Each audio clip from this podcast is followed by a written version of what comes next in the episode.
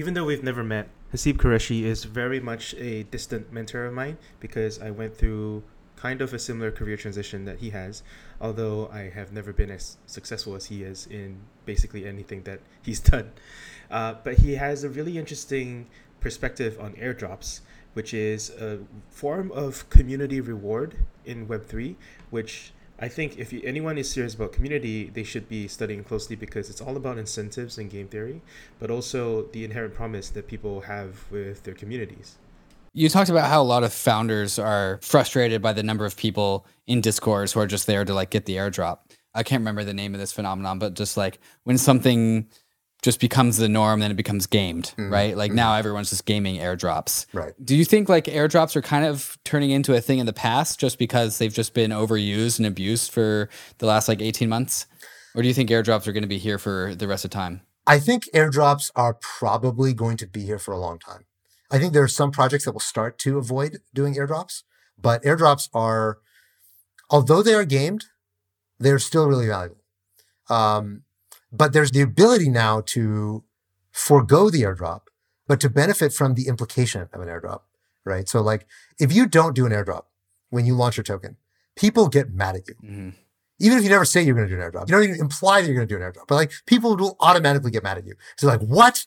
How could you launch a project without an airdrop? How can you not reward your early customers? This is a terrible project. I'm going to leave a bad review. I'm going to report you or whatever. I'm going to like tell the mm-hmm. SEC on you. right? Like, this is the kind of comments you get if you try to launch a project without an airdrop. why? Why is that the case? Why is that the case? Right? Like, why is that? Why is that happening? And the answer, I think, is that what we have now is this very interesting thing that you generally don't see in economics, which is basically like backwards causation. Mm-hmm.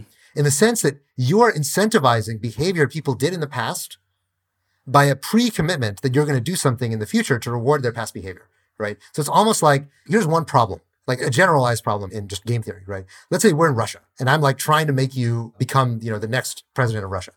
And you know, becoming the president of Russia is a very cutthroat business, right? So when you become president of Russia, you just have total control over everything. You're just like a, you know, a dictator. So if I help you to become the president of Russia, but when I succeed in making you president of Russia, I lose all my leverage over you. So I have no way to make you enforce your commitment to actually, you know, pay me back for helping make you the president of Russia, then like I have no way to stop you from backstabbing me. And it's not rational for you anymore when you become president of Russia for you to actually make good on the commitments you made prior to that because you know you have total control. Now you can just like kill everyone who could potentially get in your way or who had any leverage over you.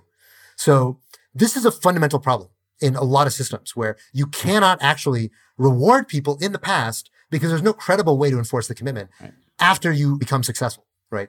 In the same way, right? Like, how do you enforce when a project actually becomes successful that they are going to go do the airdrop? And the answer is that there is really no way to do it. There's no way to enforce that this DAO actually does the airdrop and therefore rewarding the early community. Like the way that you, the leverage they have over you is that they're going to yell at you and they're going to say, this is a bad project and blah, blah, blah, right? But like, if you become OpenSea or if you become, you know, Uniswap, it doesn't really matter what those people say because you're going to win anyway, mm-hmm. right? So somehow we've gotten to this equilibrium that even though it's really hard to enforce this, every project is kind of benefiting from this assumption that there is going to be an airdrop. We're not going to say it. We're not going to. The invisible carrot. There's an invisible carrot, right? That's now implied with almost every single project. Mm. And the projects benefit from that because now a lot of people are using the project. They're putting TVL in the project. They're blah, blah, blah, blah, right? Like they're getting the flywheel going in the expectation that there is going to be an airdrop. Now, if you don't do the airdrop, right? If you don't do the airdrop, you're kind of defecting in the prisoner's dilemma, mm-hmm. right? You're the person who's like, you know what? Everyone else is going to get hurt for this because other people now are going to start assuming that maybe there's not an airdrop on the next marginal project, but it's to my benefit to not do the airdrop, right? Even if a few people get mad at me, I don't really care. It's not going to impact my community that much. I suspect that what you'll see though is that the risk of not doing the airdrop and pissing off your community is going to be perceived as being too high that most projects are going to say, look, I'm going to do something, even if it's nominal, even if it's a very small airdrop. I'll do something and that's the way in which I'm going to quote unquote defect mm. from this equilibrium. So I'll do like a two to 3% token distribution airdrop, which is something, but it's not much. And that'll be my carrot to the community and say, look, I did an airdrop. You guys are just complaining, but technically, like I did the airdrop. I never told you how much I was going to give to the community. And that will become more and more closer to the equilibrium. But I think airdrops will probably just never go away mm-hmm. because they've just become the norm and people don't want to make their community mad at them. Mm-hmm. And so it's like, I'm okay with having my community a little bit mad at me, but I really don't want them to be like completely mad at me. And that's why like airdrops will just be this like sticky thing, kind of like white papers were, right? Like white papers, like why did we keep writing like LaTeX white papers, even for things that aren't technical, right? Like they don't need a white paper to explain them. Like after 2017, there became this like cargo cult of if you're launching a token, you need a white paper and you need to put like math equations in it. And like we just still, you know, we've right. gradually let go of this. Or even worse, graphic design. Yes, exactly. Like we've gradually let go of this. We're like now, now you see like notions, right? Like there's like a notion, and we've gradually gotten to the point where you don't have to have white paper anymore, right. unless you're building something super super technical. In which case, okay, you still need to have a white paper. But um, this norm just like showed up, and it was so hard to make it go away. Even when I would tell entrepreneurs, look, I don't care. You don't need to have a white paper. Just explain what you're building clearly. That's all I ask for. I do not ask for a white paper. I don't want a white paper. I want a clear explanation of what you're building. But it took a long time for it to go away because a lot of these norms become really sticky and hard to dismantle. Mm-hmm. And I think airdrops yeah, might be one of them. Right. It's just such a useful primitive that you, it, seems like people with enough creativity would be able to derive some sort of value out of them because you can kind of custom design an airdrop however you, like it's almost like Turing complete, right? Like you can kind of design an airdrop however you see fit. So right. it's really up to you to, to make it work. Haseeb, as we kind of wrap up here, I have a, just a zoomed out higher level question for you. Yeah. Do you think Web3 is currently, or at least on the trajectory towards, trying to kind of fulfill some of the goals that the crypto industry has for it. Like Web3 has an ethos, it has like a vision. Or are we not doing that? Or are you more agnostic to like people's subjective interpretations as to what Web3 should be? Does that make sense as a question? It does. It does. I would say I am personally more agnostic about what Web3 is and what it's supposed to be you know, the term Web3 has metamorphosed so much over the last few years, right? Like Web3, you know, originally we just called it crypto. Now Web3 kind of is like this big basket of things mm-hmm. that includes a lot. When I think Web3, you know, what that originally meant to me was a replacement for traditional web services mm intermediated by blockchains, mm-hmm. right? Like that's what I think when I think Web three. Now the term obviously has become much broader than that. For the record, that is the first way that I started using Web three back in 2017, 2018, and then it kind of right. left the common vernacular, and then it kind of resurfaced in the last year. Yes. Personally, I just use it because it pulls well and it people does, like it. It does. It is now. It's now like the more. Um, it's a more respectable way to describe crypto. Yes, Web three like exactly sounds more right. futuristic, sounds more idealistic, right? It's more respectable. Um, and so, and this is like this is just the thing that happens, right? Like with uh, with words, is that some words get stale and you got to let them go and you got to adopt new ones. So yeah, what are my views on the direction of Web three? I think the reality is that every single time I've heard somebody tell me what Web three was going to be or what crypto was going to be, they were almost always wrong. And the reality is that, like, I've been in this industry long enough to know that no one knows where it's going no one is able to predict the future direction of this stuff. The way that I see it, like all of us, all human beings who are participating in the crypto revolution, we're all playing on this like giant Ouija board and we're all pulling the thing in a different direction. And somebody who claims like, oh, oh I know what word we're spelling. They probably don't know. They might know the direction that we're pulling in right now.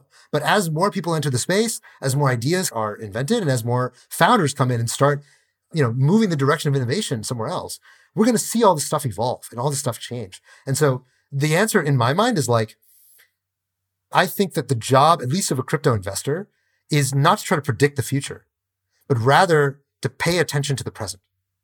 And, you know, one thing I often tell folks on our investment team when they ask me like, oh, where, you know, how do we figure out what's going to work and what's not going to work? And the answer is like, look, no one can figure out what's going to work and what's not going to work. Like it's really hard to do. That's why, you know, venture is the way it is, which is that you invest in a ton of stuff and most of it doesn't work and a small number of things end up becoming really successful. You know, when we invested early into DeFi, we invested early into these alternative layer ones. Um, it was way before DeFi summer. It was way before Ethereum was congested, right? Or I guess congested in the ICO bubble, but um, you know, not anywhere to the degree that it is today. Right. And um, what we were doing at that time was not predicting the future. It was noticing the present. It was noticing that there were all these great entrepreneurs who had genuinely really novel ideas about how to build a next generation blockchain. That if in fact we were going to get tens of millions of people into crypto, that that was going to be necessary. And they were building it and they had insights that were real.